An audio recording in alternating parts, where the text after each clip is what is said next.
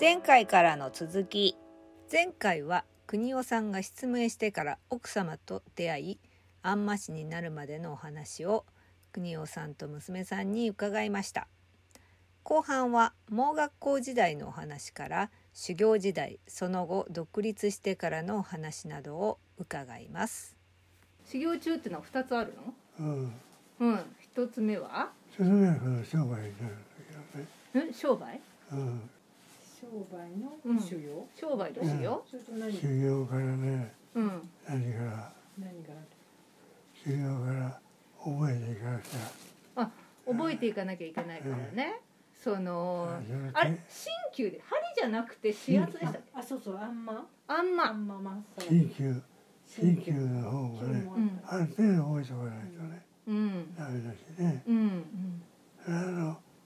人間っていうのはね、うんなんていうの、こすいっていうかね、泥棒っていうのがね、うん人間がこすいのよ。人間は基本こすいうん。っていうのはね、どうやってあれをこうやって持ってきて、自分のものにしてやろうかっていう。うん気その持ちいいねどうやって自分のものにしてやろううん、か例えば先生が講義してる時は黙って講義の部屋に入って講義の教えてもらうわけだそのようなことをやるわけうん勉強から逃げるんじゃなくてうん攻めの攻めの勉強逃げてしまったらもうそれで終わりだうん勉強はやっぱりしないとねうんご飯食べていくためにはねうんちょっと変わったらやっぱり勉強になるか変わった勉強になるら、うん、いいことしないで悪いことばっかり、いい感じでバリクロばっかりうん、先生がうん講義してるうのうんちはこっそりうん行ってうん教えてもらってしまったりねうん初めての勉強だからねうん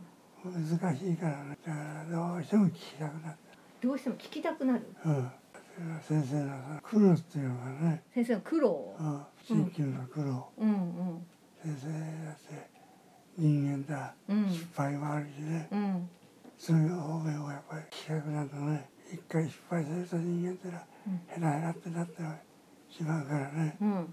失敗してもうんどうやって立ち直るかって、失敗してどうやって立ち直るかとうか、んそういう先生の失敗話聞くってことうん聞かせてくれる聞かせてくれるんだ、うんそういうことだから誰でも失敗はあるぞっていううんでもなかなかね失敗してしまうんうと立ち直りが悪い、立ち直りが悪いうん、やうんっぱり直さなくちゃならんといううん相手の体あ相手をねうん、うんうんそうだよねえただ単に「ああダメだった」では済まないのねうんやっぱり直さなくちゃならんといううん相手を相手を直す絶対に直さなきゃいけないっていうことに苦労した、うん、直さないとねうん、商売に影響してくるわけああの人は大したことないっていうねーうん直さということになってねうん元気になってきたらばねうんこっちも嬉しいしうん相手もねよく宣伝に宣伝になってくるそうだよねうんそうか学校行って、うんでまああの修行したわけですよね、うんその先その最初先生行ったところで修行し最て初の修行はねうんその先生のねうんあの勉強じゃなくてうんなんていうのかね仕事についてのこういう仕事こういう病気はうんうんこうして治すんだぞうんうんあこういう病気はこうやって治すんだとと、うんうんそれを口には言ってくれないうん見てろで終わりそれはさ住み込みでそうですそこにそれどどれぐらいの期間いたんですか僕あれしたのは2年、 2年うんああその先生のところで2年住み込みうんで、うんそこの先生のうん、治療をこう見てる感じなんですかあそうですそれでうん変わった先生うんでうね、んその先生がうんやっぱり一番面白かったからねうん国をっていうわけ、うん国をうんあ国をはいはい国をそれでそばへ行って、うんまあ、教えてもらうわけだね、うんそばに教えてもらうそうするとうん「今日は何人来るぞ」ってうん今日はお客が何人来るぞと言って、うんうん、それが当たるのよそれさ先生はちゃんと予約を取ってるわけじゃないのないにのないのに当たうん当たるんだ当たるのはこれが不思議でね、それ不思議だなうん、うん今日はそれが不思議なくてうんそのお客さん何人だけじゃなくてねうん今日は一番最初の女の人が2人来るぞって言うと女の人がちゃんと2人来る今日女の人が2人来るぞって言ったら女の人が2人来るんだこれがおかしいのこれがおか不思議でしょうがな最後まで分かんなかったそれはさその人たちに来週来てくださいって言ってるんじゃない違うのそして違う初めての、初めてのお客さんがうんええだからこれがねうんどうしてかな最後までダメ覚えるっていうのが分かんなかったそれは謎だねうん、それを俺は年いったあいつのおばさんがうん今日は最初に一人来てその後すぐにうん若い女の人がうん来るぞって、うんうんお前は若いと年寄りの方うん治療してやれた俺は若い方行くそうなんだお前はず年の取った女性と若いのが来るとで最初に年取った女性が来るからお前はそっちをやれとうんう ん俺は若い女性をやるからうんでその通りになるんだうん、それのうん首を置いとってお前との間の、あのその治療治療をねうん治療するともうちょっとお前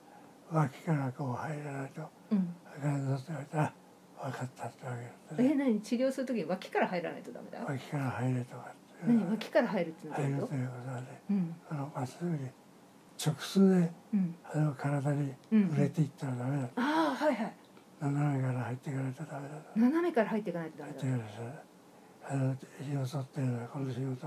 は斜めから入っていかないとダメあだこの仕事は斜めから入っていかないとダメそんなように教えてもらってえきたそれなんかすごい深い話だねうん多分だから直にガッていっちゃダメだってことダあメだってことあだなだからあのすかしながら行けってわけだすからかしながらいけということと、えーその病気をうん騙しながらっていうかうんうん病気を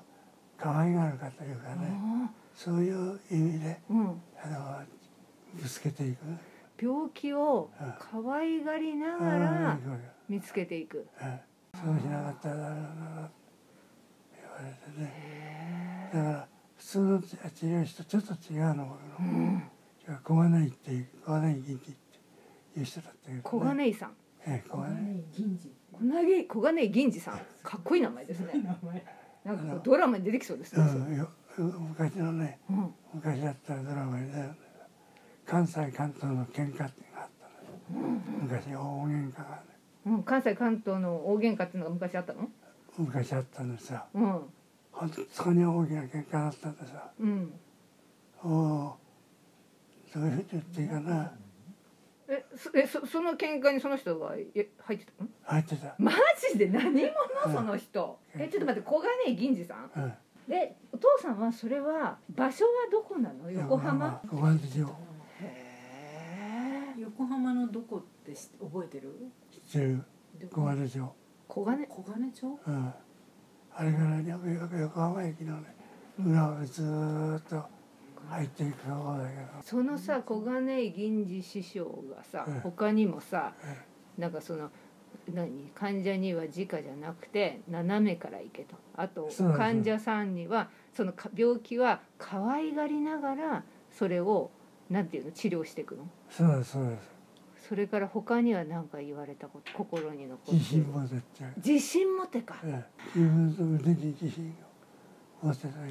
うんどどうかなどうかなでダメだってあもう自分はもう絶対大丈夫と思って対面しないとダメ俺だは俺が直してやるあ俺が治してやるとそのぐらいの度胸がなかったら相手に通じないうんうんいうようなことを言ってましたそれでうんうんうん「じ」の「じ」って知ってる?何「じ字」うんああのお尻のお尻の字のことうんうんうんうん「じ」の「じ」なんてねうん1時20人ぐらい来るのに20人ぐらい来るの来る痔の治療に、うんうっそ東京の方からね俺のみんなうんおっかしなねうん上の下半身抜いて裸で腹腹ばいになってでお尻見せんだみそれんでな、うるうるの焼いたセリアを今うん、もう気を吸えるんだ日煙がもう煙がお尻から来て お尻から煙がもくもくもくもく家内が笑うから笑うからねでも本人は苦しいからねうんみんなみんなみんな真剣よそりゃそうだよね暑いもえお灸で治るの痔ってんじお灸で治るねそうなんうだ、んそうなの今手術しかないじゃないうん手術うんかうんうんうんその薬かなんだけどそれはを直しうんえそこに名医だったんだうん字を直すうんもらいえー、すごい、腹ばいになってねうん、自動前腹ばいで下半身抜いて出るけども恥ずかしいはないじゃないうん力んで力んでねうん熱いよ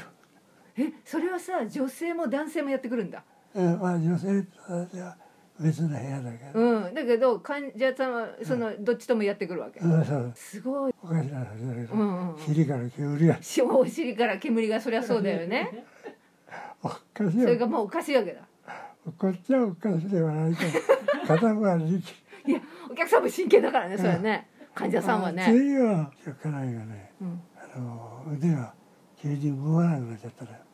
腕が急に動かなくなった、うんえ誰の母があお母さんがうんうんうんそれでもって今日はその小金井う行んけばいいや、うんいやそれで一緒に行って起きた、うん起きたっつって一緒に一緒に行って行って行ってお灸を据えた途端に治ってた。マジかああお母さんの腕腕上げといて振るってんのあれが「おら痛くない当たり前やん」なんて言われてええなんだけどもう手が上がらなくて抜けるような痛さっていううんうんそれじゃなんだなんだったのかは分かんないけどリュウマチリュウマチ一つのリウマチだダノーキュって言うんだよねあうれんすごいお灸なのあの母のここにすごい跡があったこんこんなのをせそれで治っちゃうんだうんでも熱くないんだって一個で治るの、うんマジかすごいねその人昔知らなかったねあんたの木は知ってたけどねこの人すごいねだからリュウマチだったらダノキを据えてやるねあリウマチだったらダノキを吸えればいいんだうん据えてあげますでもよその本当一個でもう据えた途端に治ったらしいからそれは母も言ってあえそれはさその先生はさうんそのん何をしてまずこの人はそうだって分かるわけなんか触るのそうなったとしてももう痛がってるから、あ痛がってるからもうそれで分かるわうんけ、まあ最初はどこが痛いんだって聞かれる人はうん、うん分からんけどねうんそれを話したら「あこれは三叉神三叉神経うんの方の三叉神経の方の、例えばうん三叉神経の方だっての、えー、大体神経のうん、のところのあの筋肉が筋肉がリウマチになってるぞリウマチになってるえなんかその先生はさなんか見えないものが見えてるとかそういうんじゃないわとけいう全盲だからね全盲かその人もうた生んまれつきらしいその人生まれつきの全盲えー、ちょっと待ってすごいねそのでそじゃあお父さんはそこに行ってその、まあ、最初はまあ見てるだけでだんだんその自分も声量を担当させてもらうようになるわけですよね。うんうーんところがねその師匠はねうん僕が友達に連れてってもらったのよ、ん友達にうん、連れてってもらったそうね盲学校の、盲学校のえー、隣に同級生だったあにそこに連れてってもらった、うんはいはい同じに同じに勉強してた、うんはいねそしたらねうんやはり師匠はねうん僕に教えるっての、おあのお父さんに教えるとうんお友達じゃなくえて、ー、友達にはいいとうん、教えたのでうん、で気が入ってないって気が入ってない、のよ、ああうん、気が入ってないものを教えたって、ダメだとうんあ、む無駄だ無駄だっての、すげえ、まあ、お父さんは気が入ってたんだうん、だからこの人はいい教えてやると、こいつだったらいいだろうってすいうのごいねだからこっちが真剣だからうん向こうも真剣だ、だから随分叩かれましたよ、ああでもまあそこはもう真剣勝負なわけだ、うん、なんか言ってたね揉んでてもうそんな揉み方がダメそその指の使い方が手の使い方がダメってなんだっけ鉄線で叩かれたって言ったっうんけ何それ鉄そう線そう鉄線って指が折れた折れたかと思ったようん鉄,、ね、そ鉄線ってなんで鉄線があ るの怖っ鉄線でねそんなんじゃダメだと鉄線で叩かれるええ、動き方のね角度が悪そい、の揉みの方 が角度が悪い、うんこう指のこう親指の例えばこう当てるそのうん当て方が悪いって言ってえー、すごい、だからそういうところでね治療をしてもらえたらねうん満足だわうん、そ治れるは治らないよりもねうん本当に真剣にやってるからあ満足だただ揉んでもらってるっていうんじゃなくてね、ーもう真剣にもええ、治してやろうといううあーそんなふうに思ったよえじゃあその先生のとこさちょそんなに治るんだったら大繁盛してたってことそうです、そりゃそうだよね、うん、いつも6畳のうん部屋やうんっぱりだったらもっと部屋を広くしてうんお客さん呼べやうんうんそんなやったらこっちに命が渡るっていうそうだね。そりゃそうだよね。そんな、そんな自分できる物理的なね、量がありますからね。え、それはさ、治療はだいたい一時間とか、さ三十分とかぐらいですか。一時間。 1時間一時間なんうだ。ん、1時間とは決まってないけど決まって、だいたいそれぐらいなんですえね。えまあ、45分ぐらいがね1回で治る病気はあまり来なかったね、えー、1週間ぐらいうん。続けなかったら治らないところはがんが治ったのには喜ばれな、なになに。たがん、がん、がんが治ったの。うん、はは。あの娘さんだったけどうねん。子供さんの子供さんの娘さんおかしな言いうん、方子供さんの、あうん、あ、若い女性だったってことうん。若い女性ががんだったんだな。んだった何が。小児が小児がん。うんあ、本当に若いってのは、そうだこね子供ってこと。うんえー、と小学校2年生の子と4年生の子だったからへえその女の子が小児がんだった小の児がうーんよそ行ったら「えーあんまりわかんないけどうんお医者さん行ったら」って言われたらうんうんお医者さんのとこ行ったらえー脇がまた回されるようだうんそれで僕の師匠のうんうん話を聞いてうんうんそれで来たわけ、あのなんか名医だとうできたんだ、ん、直してくれるぞといううん、で行って、えー東京の人だったからうね、んうんうんあの人が横浜まで来てうんそれで「よし」って言っててまた師匠が東京まで行くからうん「九条来い」って言ってみたりうん家内が一緒だったからねうんうんで家内がついたところで通ったこともあるけどあね、そこの患者さんのお家にうん、行って治療したってちょこっととか、えあえ、通ったことがー通って通ったっつっても何日も通う、うんうん何回かねええそれは、まあ、幸いにってうん言っていいんだろうと思うけうんど治ってしまってねしょえー、とちっちゃいのよ小児がね、うんちっちゃい女の子うんかわいい女の子がそれってさ例えばさいろんな治療しててさ、うんあこれ治ったなっていうのはさなんかわかるわけ師匠がねうん治ったっていううんあれをあれしたらねうん違うその患者さんを触ってもうんなんていうのかなああ元気だなっていう感じに見えるああ治治った治治ると治った、うん、子供さんなんかあ大大人でもお治ったなと思うけどうん子供さんだったらねあ治ったこれで治ったなっていうあわかるんのだわかる僕なんかでもわかる、あわかるんだうん、えそれやっぱりなんか見えなんかあれなんだなんかやっぱ出してんのかなそう見やえなこの物理的には見えなうんい何かがやっぱりあるんだ僕の師匠はちょっと変わってたのよすごいその人もうこの世にはいないだろうけどね結いやーえそこでさはいとその2年間修行してとりあえず独立をするわけですそうよでねすその独立するタイミングっていうのは、はい師匠から、もう大丈夫だよ」って言われるのあの普通はに3年間やるんだけどうん国もああの2年二年で十分だって2年十分だって言われたんだ、はいすごいそれで、うんえー看板がいっぱい出しているところでうん看板を出せと看板がいあ例えばいっぱいその鍼灸の、言われる、えー、と治療院がいっぱいあるところでう看ん板を出せとあそうよお客さんがあるから看板ってのは出るんだぞと、なるほどうん、でお前の腕だったら十分やってくれるすげえ言われてそれで、あえーそれでどこで始めたのの横浜横浜の構どこで始めたの最初最初横浜だったんじゃないかな横浜だったと思うけどな横浜だったと思う、なんかお母さんが言ってたそのここはうん同業者のねライバルの少ないところがいいんじゃないのってちょっと思うんだけど、違うんだいっぱいいるところでいっぱいいるからこそそんだけお客さんがあるってことだねいっぱい出るんだと、まあ、店というかね、でそこでいやるのがそのお客さんが一番拾えるんだけど、まあ、そこで腕に自信があれば、絶対勝てる、あーなるほどうんそもそもそこにもうお客さんがいるわけだから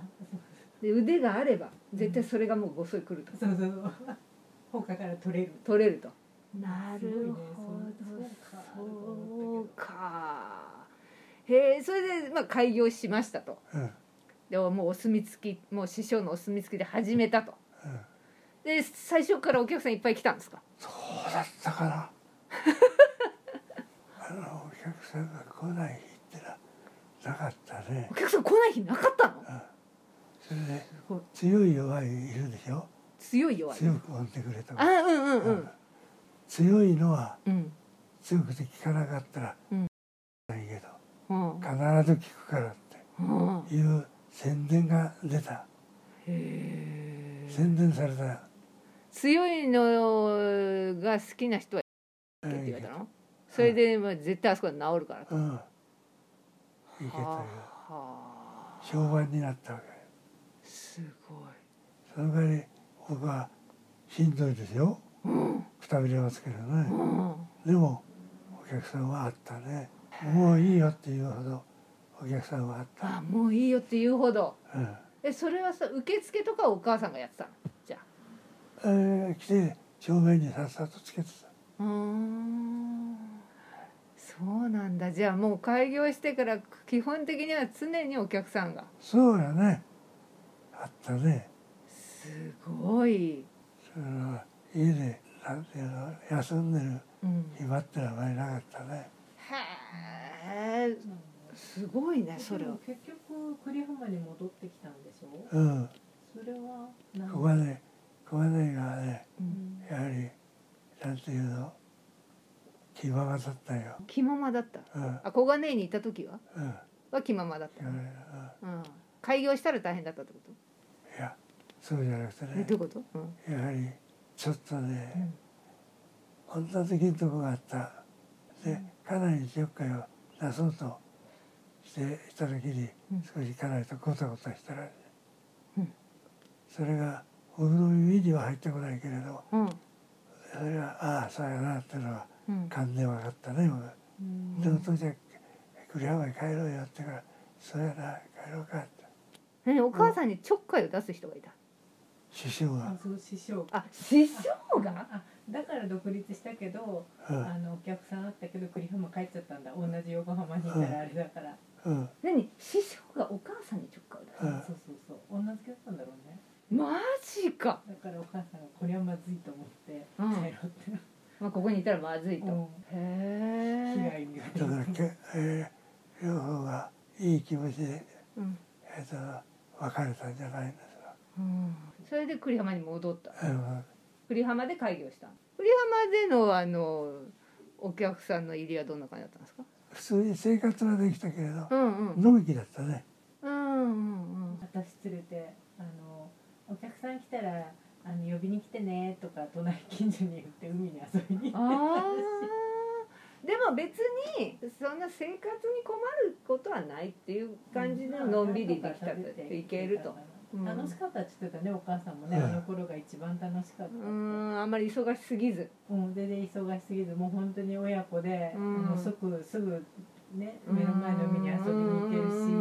うんうんであお客さん用で隣の人が隣の人から近所の人が言ってくれて「はーい」とか言って帰ってきてすごいそれめっちゃいいじゃないです のかんびりだよねめっちゃいいじゃないですか海外海外のんびりみたい海岸にいるのにね階段の方までなへ海岸のえ方まで呼びに来てくれるすごい近所だなあとはその後はえっとえ栗浜でずっとやってたで私が2歳3歳になる前にうん神戸に行ったのはなんでなんであその後神戸に行ったんだあのお母さんがお母さんがお母さんのお母さん母方のおばあちは母方のえっとおこのおうんとお父さんの奥さんのお母さんゃんうんが神戸にが神戸にいましまたあと母はもともと神戸なん神戸での人ですはいなんだけど、うんおばあちゃんのあーお手紙で帰ってきてって、神戸に帰ってきてほしいとうん娘にうんははというのが来たんだうん、それで帰ったあのねそうかそれでそれを、まあ、お父さんに相談してじゃあまあ神戸に行ったらいいんじゃないかと、 「うん和合やったうん、町だからね町だし、それはあの自由に行けるうんうんとで僕自身もうん変なうぼれかもわかんないけどうん自信もあったし、うんうんだからちっちゃいうん女の子一人連れてうんうん 帰るう女の子を一人連れてん、神戸に行ったんだよねで最初はね、ポッと神戸行ってるからお客さんもなくて、んあのうんあんまさんの笛って知ってるあんまの笛って知らな今もう捨てちゃったからないけどさ、うんうんあれで夜笛吹いて、うんあのなんて言うんだろうね客探しに行くってことだよねあれこうピーって吹いてねえそれねあんまさんはそのピそのそうふふふ吹く服笛が決まっててあ決まってんの？うんそうそうそう今でも決まってますわ決まってるそれで、うんそう笛吹いてう、ん夜ももちろん見えないからお母さんついて、うんうん。なんかお客さんを呼ぶってことそれで。えー歩いてたらうん。 「えーあのあんまさん」って呼ばれるようにだからあのお豆腐屋さんの笛と一緒あーはうんーへそうそうそうあえれ。ででねお母さんが私をおぶって、うんお父さん手引いてそれで回ってたらしいのよ近近所なのかまあその時にね私がね怖いから帰ろうって言ったんだよね怖いから帰ろう。怖いからお家早く帰ろうって言ったらあいや夜だからそりゃ怖いよね。そうで今みたいにそんこんなに高校とう外ん交ないし、うんうんうん。怖っていうかでねんねくで覚われてるんだけど、うんなんか後ろからおまけきそうなんだいやいやいや。でもうちは父や母はショックだったみたいですよそれがそ。の怖いから帰ろうって言っても、ん。帰る家がそんなじゃないすあんごい気使うようなー、そうか。うん、辛い時代だったみたいよ私は単にお化けが怖かった 涙出るあ涙出るんだそうか大変だったんだね私それはなんねか多分その時におばあちゃんとこと同居してうん辛かったんだろうと思うわ、二人とうーも、ん私は覚えてないそしうたかだ単純に夜の道でお化けが怖かったそうかそれは大変でしたねじゃあその後独立っていうかそう出て家を借りて家をね借りてえへーえその家を借りそのなんていうのあんまさんをするのはする場所もそこどこでやってたの家ででそこのえっと家だったり出張とかがあーそうかおきる父だった客かさらねんのお家うに、んお客さんのお家に行ったりうんだからお母さんが送り必迎えしてたのかなずお母さんが行ってへ私えの物心ついてから一人で行ってたね、そうなんですか、うちうちに慣れてきたからうーんんじゃあ基本的にはその家家に来てもらう場合もあるし自分が出向く場合もあるわけだ、うん眠くの割合良かったねああでも意外とあ多かったええあでそうやっていくうちにお客さんがだんだんついてったそれんでだついてくるうんへえお客さんがついてったら結構評判になって人気になるんじゃないですかう,、俺はねまよたあのく人気が良かったよ、ーうんん別に宣伝してないもんねチラシ配ったりとかそんなこともなく口コミでどんどん広がっていったみたいすごいですねいやーでもちゃんと口コミでさうんそこまでできるっていうのは本当に腕が良くないと、そうなんだ、自そう分の父親のことはあれだけどいやーでもよかったんだ小金井銀次さんにお墨こが付ねきされただけありますねさすが3年のとこ2年でいいと言われてそれすごいえなんかさえちょっと印象的なさ症例みたいないくつかありますか治療うんお父さんがうん直そしうてたお父だそれねは結構あれじゃないそのそれこそ田さんのおじさんとかあさんのおじさ ん、 あのうん、脳脳梗塞か脳出血かは知らないけど、うんでもまあ脳のあれで、あの歩けなくって、うんほんと丸田んぼみたいだったよね足うん何もこう動かない、うんあうあんれとはそういうことと体中がなううんんもう本当に明日死んでもいいわっていうのはねうんもう早く殺してやった方がうん楽じゃないのかなと思うようなうんうん状態だったですね、えその脳梗塞で麻痺してたってことうん、麻痺して全然動けなくて丸うん太もんになっちゃった、うんうんうんうんそそんなのれで任せてくれって言ってねえおいくつぐらいの方だったんだろうその人僕60歳ぐらい、 60歳ぐらいえなんかあふーんそれでえその時れでなんか旅うんえー治療を任せてくれってうん私の思い切ってうん思い切った仕事とうん仕事を思い切って精一杯うんやらせてもらうからうんうん治療してあれ1ヶ月ぐらいだったと思うねうん自分でうんぽつりぽつりとうん歩けるようになったんですよマジかあの、えー下はあの靴は履けないからうんなんだ靴下履いてうん最初は歩いてううんそのうち普通に歩けるようになってえーそれで宣伝になったんでさあれさんが動けなかったってみんな聞そくのよれすごいあのおじさんめちゃめちゃ宣伝です、もう広告塔みたいだったよねそりゃそうだろうねそりゃあの人直したんだって、えだって自分でお買い物行けるようになったもんねそれででもやっぱりこうね、うんうんうんうんかなり悪かったから押してうんうん歩くんだけど、でも普通にそれで歩いて、うんお買い物行ってしてって寝たきりだったのかそう本当に寝たきりの、もう丸田んぼ状態だったみたいそれまあもみんな有名だったみたいマジですげえそれはさお父さんは何をしたの、あー自分でもうん治療するっていうようなうん小金井で教えてもらったうん、真剣っていうの真剣、真剣に勝負するって言ったのかにうん真剣にかかってうん治療に当たるっていうことはねいいということじゃないのかななんか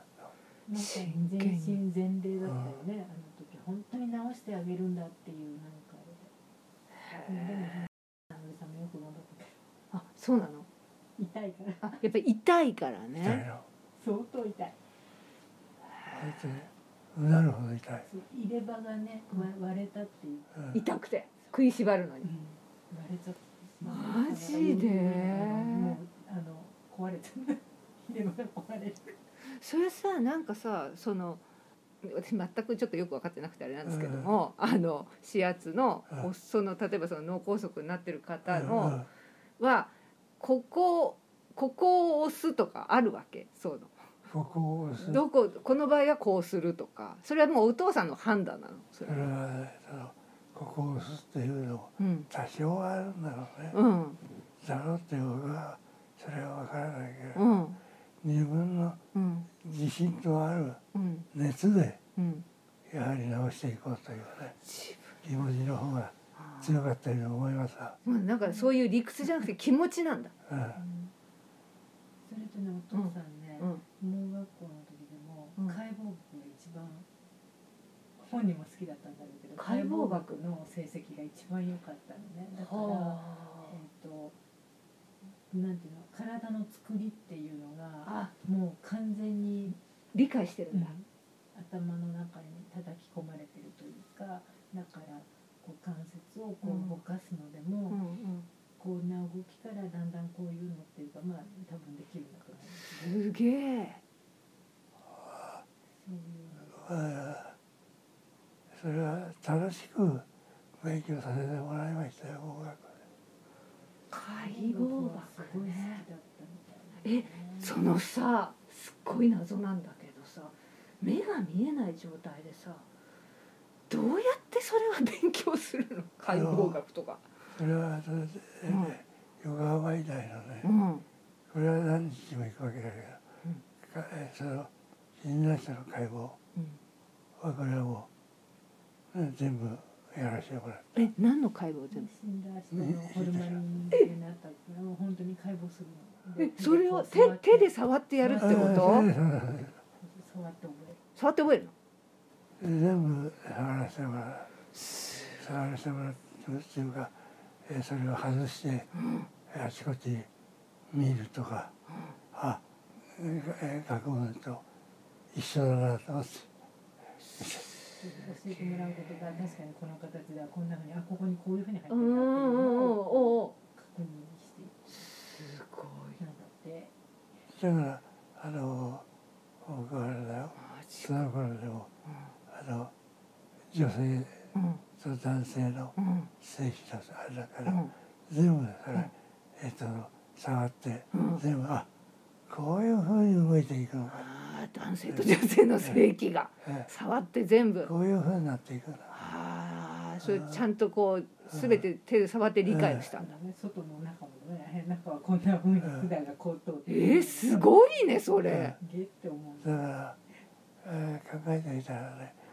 横浜盲学校だけだっつっあもう今も盲学校だけなのそういうことをやったやってたたのねは見たあそれは横浜医大が協力してすごいんだけどなんか横浜盲学校って結構優秀じゃないとあれだったんだよね。うん入れないあそうなんだ知らないけど受からないで国会試験で受からないところに連れてって受からしてきた。へでもなんだっえてこんな優しい問題かよと思った。すげえお父さんなんか試験の時ねひょっとして鎌かけられるんだからななんかこれ、うんオチがあるんじゃないのって思うぐらいぐらい簡単簡単に思えたんだうんお父さんはは簡単だった簡単だった信んでじられすないこれがね。国家試験嘘だろうと思あそうなのえー、すごいねなんかあれなんだだからある種その解剖学そういうふうにやることでさその西洋医学的なう、うんその知識っていうものを持っていながら、さらにそのすごいその小金井銀次さんみたい なものそれ両方のなんていうか素晴らしいあれを得得したんだお父そさんはう。いうえーありがたいことに。すげえ私もそれ治療してもらいたかったんだけどすごい。なんか私がダメずっとお父さんにしてもらってるから、うん東京来てあっちこっち探してやってもらうんだけど、あダメあダメそりゃそうだよねダメ誰全然みたいなどれもダメじゃないですそうか。どれもダメ状態見つからないもん本当にダメあだまりに名医すぎてお父さんが。お金をもらうのにね、うん。おお金を金をもらうのにあの命のお金は命なのよ。うん。それをもらうのにうん。そんな安易なことはいかん。すげえ半か端なっことこはできいいないマジでかっこだからいい。うんここ面白いのが、うん骨を勉強してる時に、うん作り物のねうん骨を、あの電車の中で、うんえっと、風呂敷にそれをもも模型うんうんうん包んで,、模型をねで触りながらここがこうだこうんうんうんこが感じてて、まあ、やってたんだと思うんだけど、まあ見えないからうん風呂敷からちょっ とその骨が出てるも。う骨が出てたわけそしたら周りのお客さんが「えー、 嫌じゃん」 1時間だったか一時間乗ってたのそれに。 そしたら社長さんに「もしもし あのえこれ作り物ですから」って言われても ねってことがあったんだってそれ面白いね。いやそれは周りの人それは怖いよねそ。れ用に作ってるんだもんねそうだよね。ほぼ似たようにうん。すっげえなんか骨触ってる人いると。怖ーみたいな。ら面白いことがありましたえいつぐらいまでその治療は何歳ぐらいまでやってたんですか。 80度お母さん倒れるまでだから81231だよねそんな時までやってたんだ。なんか何人かも何人もいたよねリハビリであああー今では頭の中に3人ほどふっと浮かんでくる三人ほど浮かんでくるあ。の、うんひどい重度の人で治うんした人だよね、うーん。だからあの結構なんか定評があったみたいで,、うん。であ先生のリハビリも行ってたんだ先そうそうそう先生ってね、うん日本医師会のね、うん。何会してた長の当時副会長副会長やってたの、がうん会長の時にうん副会長やってらっしゃったのね、はあででも神戸で開業してらして、それな内科医の人だからなんかそあうと内科の先生で、うんうんうん。でその先生は、まあ、僕も何回でもまあ年も食ってきたし、うんで結局自分も、うんあの脳梗塞かなんかなってお父さんにリハビリしてもらってそうなんだ。したのであの脳梗塞になったけど、まあう、んリハビリしてもらってある程度こうなんていうの、まあ、多少できるようになってるので、2人でうん組んで、うんその、まあ、先生は、うんその医者のあの診断うんとかをやってうんうんさんがうんリハビリするみたいな感じで、あーリハビリ専門の病院の2人でやらないかっうてんうんうん。話をしてたの、へでしてたら、うん。あの阪神・淡路大震ああそう災だま。さにしてる頃になってうんそれでその人たちが亡くなったのそれで、ええそうなの。そう奥さんをこの大きなお座敷のうんテーブルあるじゃうないん、うんでそこにとにかく押し込んだけど、うん自分大きいから入れなくって、うん。うんうん。 その落ちて上が落ちてきちゃったから亡くなっちゃった。そうなんだ。奥さんが呼んでて最初返事してたけどだんだん聞こえなくなってああやっちゃったと思いましたって奥さんに言ってたけどお父さん覚えてるかなあのがんの人のあのホスピスじゃないけど、うんうんうんがんが治せるわけじゃはないいけど、はいはい。こうあのケアして、うん。週末治療みたいなとこうんですか。で最後うん。あのなんかはい。あもうもう2日みたいな。うんうんうん医者さんより当たるのどういうことあもうあと2日ぐらいだっていうのはお医者さんよりも分かるってこわとかる当たるのそれはそれはわかる、分かるんだうそうんこの人あとどれぐらいだって分かるんだ、うんもう確実に分かってたよねだから結構近所のお医者さんとか、お医者さんの奥さんとかが患者さんで はでなんか行った時あもなんかね手握って話してもらえなかったんだよね先生の奥さんの時なんかねえねどういうことそれもう最後のもうもう今日今日かなっていう時あになんか寂しいんだろうね行かないでってまた夕方来るねとか言っってで話してもらったらしいけど意外にすごい力であの話さないそ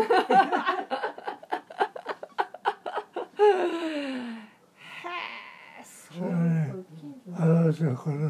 間で言うのその力も入るわうんあそっか間にいるからねこの世とあの世あこの世とあの世の間にいるから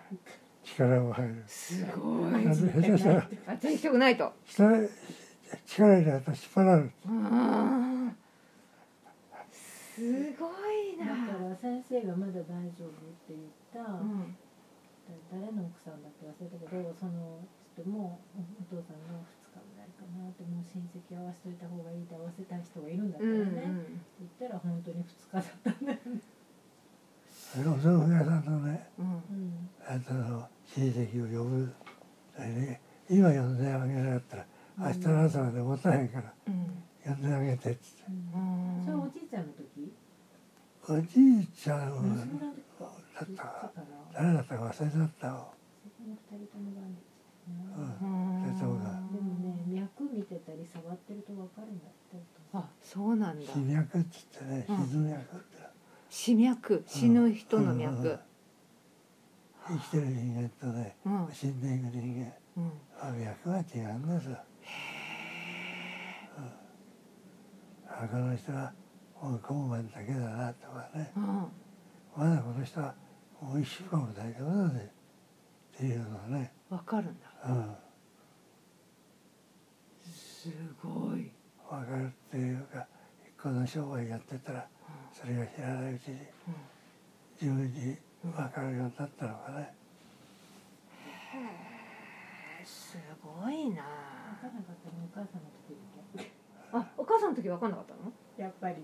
ねあそうなんだやっぱりもっと生きてほしいってあーその思いがやっぱりねもう全然冷静判断なるほまあどそれは仕方ないそうかやっぱり身内のことになるとねへえそれはまたいいですねそれはそれでねなんかそうかいやすごいないや私もいろんな経験を持ってますよ。いやすごいよまあお父さんまあ多分小金井も行ったしだから技術は確かうにんだと思うんだけど、うそのやっぱりそのがんの終末ケアができたりとか、うんそのなんかお父さん行くとやなんか気持ちがうんなんか安らいでうん、こうんなんかちょっとほーっとできるっていうのとか、うんそれからあのあの人名前は知らないけど妊婦さん妊婦さんちょっとおかしくなったりえ何何ノイローゼなんじゃないかな出産ノイローゼうん妊娠ノイローう、ゼ、うんんうんいたね。痛いええどこが痛いとかじゃなくて子供がね、うんお腹にいる子供がずーっと足を伸ばしてきて、うん自分のうんここの小指のとこから爪を出してるのっていうほそんなおうおうおうそんなはずないんだけど うでもそう言うんだそううん信じて疑わないもうもうおかしくなりやすい。うん六畳の部屋で延々と話をお父さんに聞聞いていて、でもなんか最後は安心したようにうんなって帰ってでまあ1ヶ月かなんかでかななんかで無事に出産されてもう普通に戻っちゃう、えその方はさ何の治療でいらしたうん、その変にあもうやっぱりちょっとメンタルできたんだ、うんメンタルできて子供の爪が出て、うんこっから出てくるとか言ったら 出てこうないから、んうんでももうもうそう思っちゃってるわけだよね、うんまあ、そう感じてるってことだよどねう、しようみたいな違うっつったってそうだって言われたらもまあそりゃそうだうよもうねどうしようもないその人がそうそう思ってるわけだからだねから違うっては絶対言ったとしないうんああそうだなってうん言うてああこれだったらうんえそんなに長くなくて治るぜって言ってうん言ってなんかしてああ安らかにさせてあげああなるほどるねとりあえず受け入れそれを受け入れて治るよと言ってあげるんだすそういうことですよごい大事安心するもんねそしたら大丈夫だって結思う果もんそれねで、えー、その僕を頼みに来てるんだかうんうんらだからそれなりね安心させてあげたただそんなことをやって人生ここまで歩いてきたその妊婦さんの場合は、うんまあ妊婦取ったりいろいろしながら、まあメンタルだけかなっていうふううんに思ったのかもしれないね、最後は本当なんか肯定してあげてたよね、うーんそう言って子供は元気やおってサイン出してるんだから安心してあげなきゃあのあの患者さんはそう意外意外にそういうなんメでうちに来るのみたいなメンタル系みたいな人は他にもいたんですかいたよねなんか、メンタル系本当のこと言ったってねう、ん承知してくれないもんうメんンタル系も意外にいたよねいたいたなんか何人生相談に来てうたんおの父ちゃんにお父ちゃんとか来ないと納得がつかないらしいそう人生相談に来てたうーんだから僕が大丈夫だって言うと「いやもう大丈夫だね」って言うからう「んそうだね」って言ってで終わり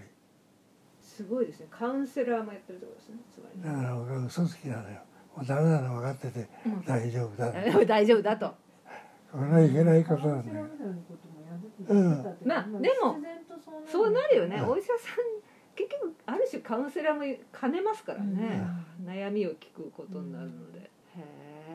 えすでごい、も負けて聞いてたらおかしいからだから分かんな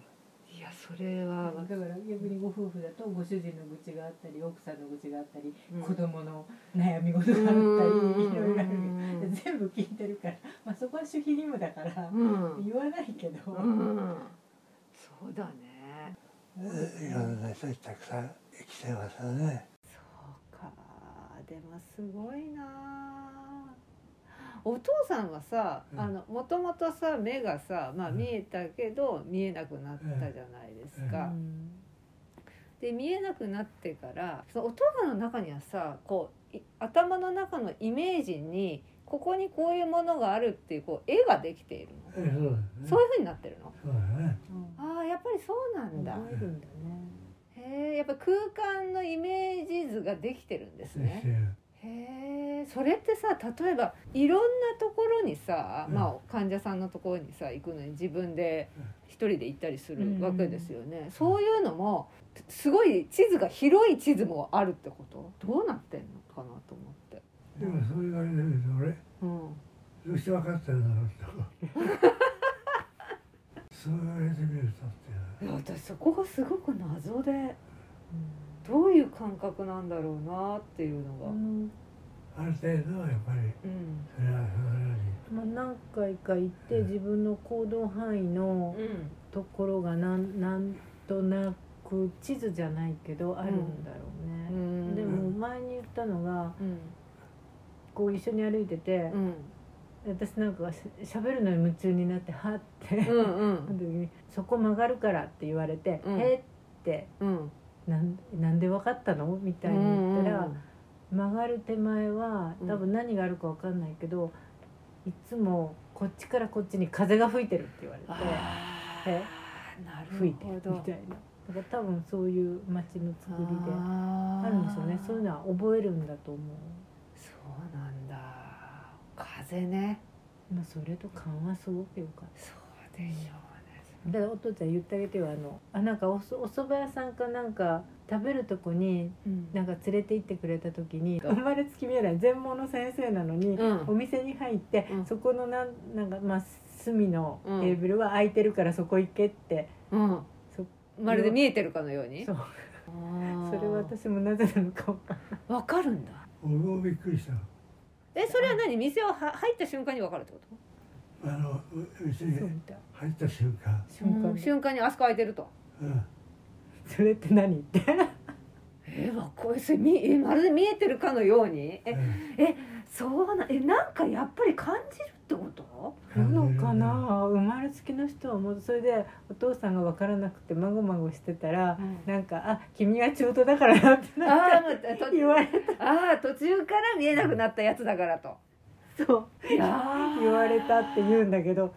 でもやっぱりなんかそういう感覚があるのかな、うんなやっぱり生まれつきの人はね。それは先生は特別なんだけどねうん、その方は特別だったんだ、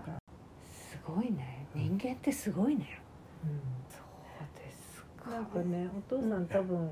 そのね結婚もしてるうし、んうんあの私はまだ生まれてないけど、うんもうお兄ちゃんもいるし、うんうんだから早く卒業して早く稼げるようにっていうのがとかすごい一生懸命勉強したみたいなのうね、んだからまあ結構優秀だうっんたんだけどだから先生の代行代理うみんた代理いでなのもしてたみたいなのへねーだからあのもうちょっと勉強して、うんあの教師の道、うん盲学校の教師の道もあるよってうんうん誘われれたらしいんだけど、いいえもうすぐ稼がないとみたいな感感じでそのマッサージ師の方に、うんあのまあ、修行行ってでしたんだけどだからそこでこうちょっと道が分かれそうになったけどこっちってうーんなったみたいね。すごいねでも強いよかったかもまあね、まあ、どっちが良かったか分かんないけどね、うんまあ、ゆとりがあればこっちだったかなうんみうたーいな感じかな。んでもその小金井銀次とは出会わなかったですよねそうねそれだそったらうそうそれだったら小金井技術は出会わなかったからそおうですよ父さんは単に理論的なあれを教えうるん形になった、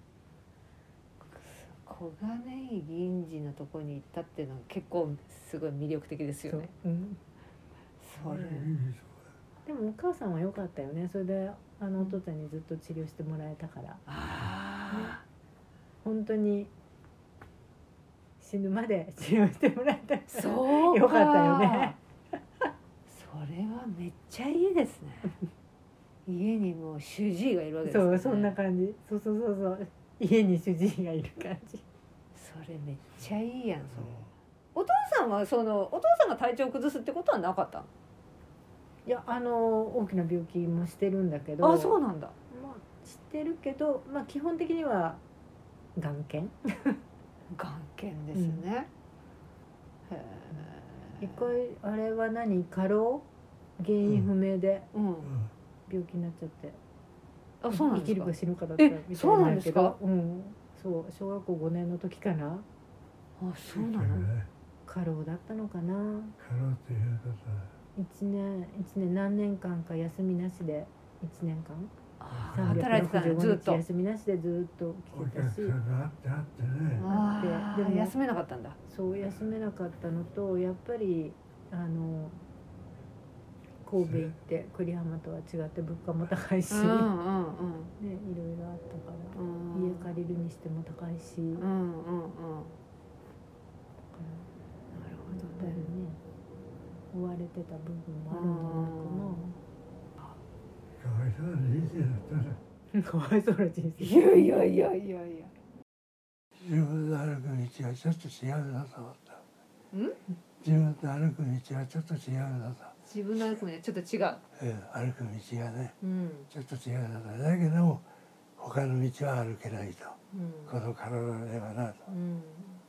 すごいなあれでしょ占い師かなんかにうん私見てもらったらうんうん見てもらったわけじゃないのみみ見たがったの見たがった見たがっうてんででみ見てもらったいいですいいですって学生だからねうんうんいいですよいいです金取られんだもんうんうんこっちは金なうん金がないもだからいいですって断ったのに勝手に見たんだその人、うんそしたらでそしたらなんか言われたでしょ何何と何になるかって言った中に、うんえっと代議士の秘書みたいなのいるじゃないん、うん、あのえー参議院やられたね参議院になる参議院かうん参議院議員になるか、うん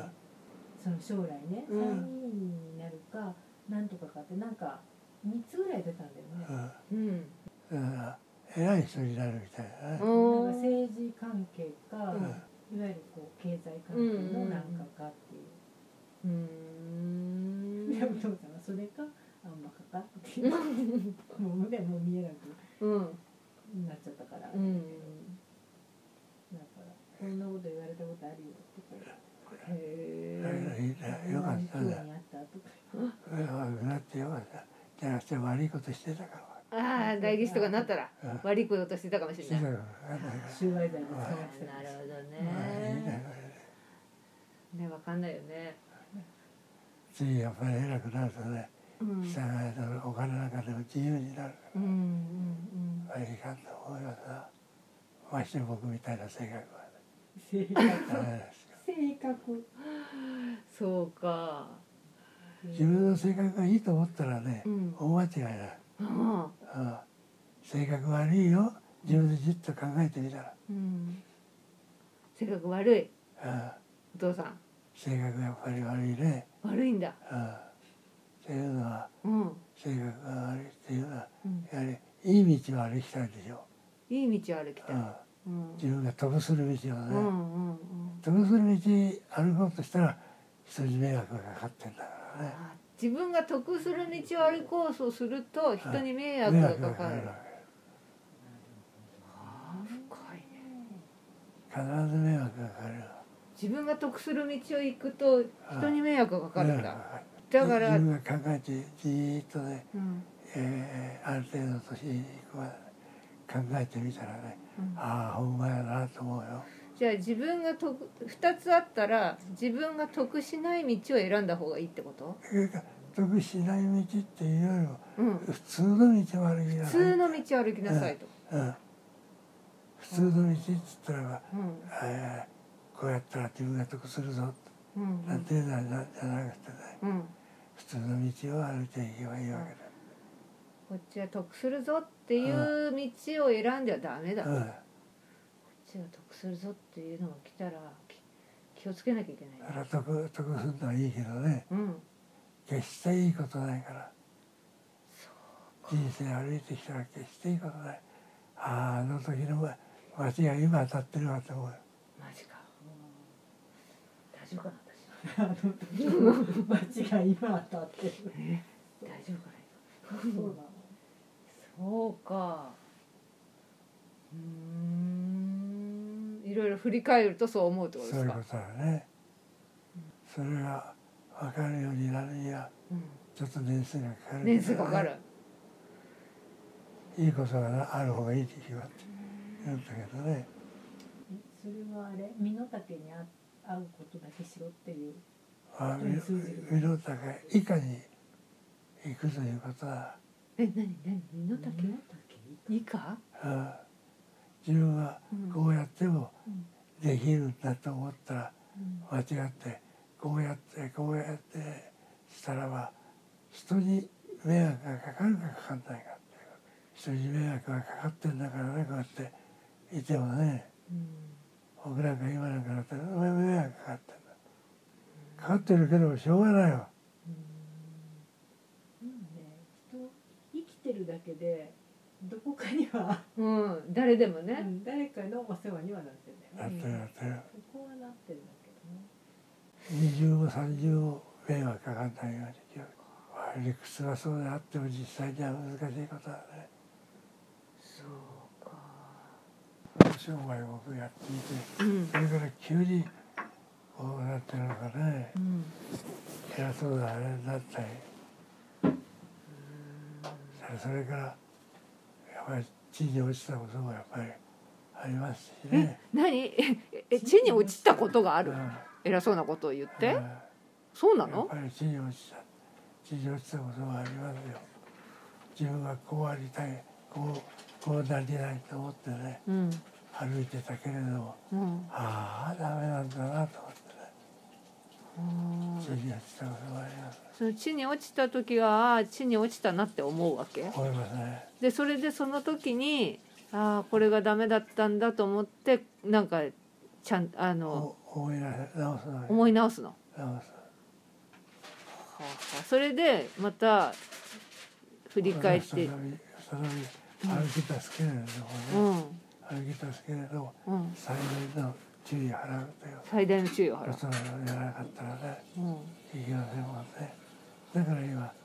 割合に楽にありがたいな歩けるんだなと思ってうーんだから自分がうん、我慢しなくちゃしょうがないってことなんでしょ、自分を我慢しなきゃしょうがないうう。ん、何でも歩くのも歩きにくくても不自由になったら人を整理する場合もあるんですがうん、人間ってのは弱いもんだからねうん、あの時こんなだったら、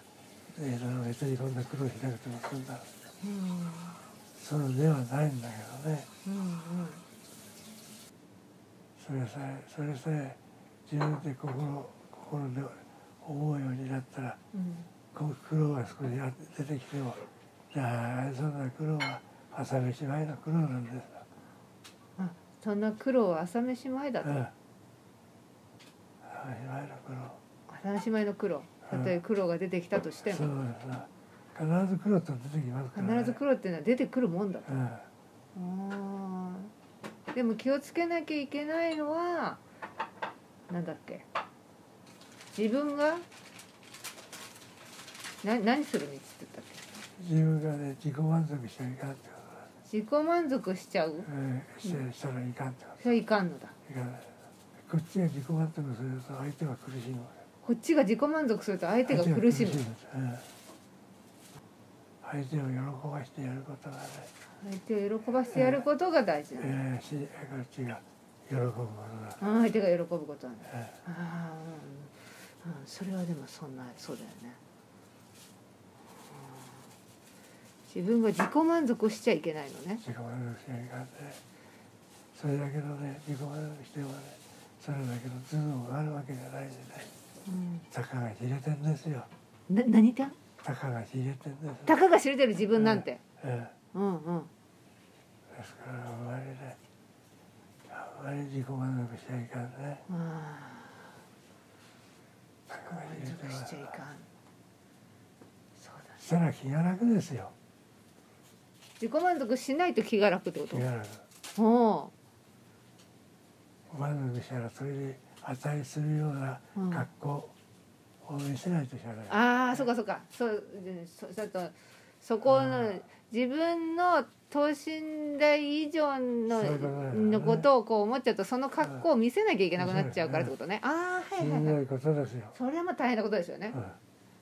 ああそれは大変ですよね、あそこああなるほどそれさえなかったら気が楽です、うんそれは気が楽ですうんね気が楽だったら思うようなことができるえじゃあさお父さんはさその自分のそのおなんかもうちょっとこううん、大きく見せるみたいなこともしたこともあったってことじゃあそれで苦しんだこともあったってことうん、やはりね自分がねあのー、友達なんかよりもずっと上の学校行ってますわねん何何学校行ってますわね学校うん友達が行くようなうん学校じゃなくて、うそれこそ学歴のうんうんう高いんところに行ってますわね、はいはいちょっと鼻に引っかかるんですようん偉そうにしてしまうんですよこあれは大きな間違いでねあなるほど友達は友達なりのやはり苦労はやってるうわんけうんです、うんうんうんうんうんあそっかそこでねその友達のそういうのを聞くと自分もそういうなんかちょっと偉そうにうんすしたこともあったってことあでっすね。あたあところが実際にはねうんうん友達の方が苦労してる時うん高いんだからねうんこっちは高いところに居座って満足してるけれども、うん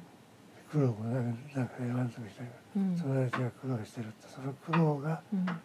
そのいいものになるわけですから ね。そうか大丈夫かなねえだって女の人の方がそういう点ははいやはり抑えられるでしょうね。まあねすごい面白いのが、うんでメンタルの患者さんとかに対応したりとうかんするっていう話があるんだけど、 うんうんうん最初だからえっと、えーその銀次さんのところから 終わって、はいはいこっちで開業してる時だよね。うんあのお客さんが来て治療を始めて、ずーっと黙ってて、うん終わっても黙って、うん離れたところでこう座ってずーっと、ま、黙ってねうん待ってるわけ、うんお客さん「えもう終わってもえまだやってくれるの?」って頭ずっとそれは無口だったのそれほど喋らなかった、そうなんだうん、とてもメンタルの人相手にはできないだろうっていうぐらいだった最初昔はそう全然無口だったんだ神戸行って行ってからって変だけどまあ順々にだから最初の頃はあそうなんだうん最初は無口だったんだ恥ずかしいほどだえー、それはさなんかだんだん喋るようになったのそういうことだねへえおお父さんなんて今なんてすごいねユーモアあって喋いるやいや方ですけどでももともとはそういう人だったのかなそれともある時から変わ変わっていったんですかねそうだろうと思ったけど順ね々に変わっていったのかな、なんかわかんないけど母になんかその終わったとかお粗末様でしたとか声かけないとお客さんわかんないよって言われたらしいから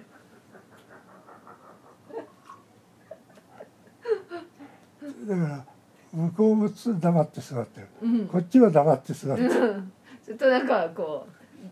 うお見合いみたいなへだから「えー」とか言って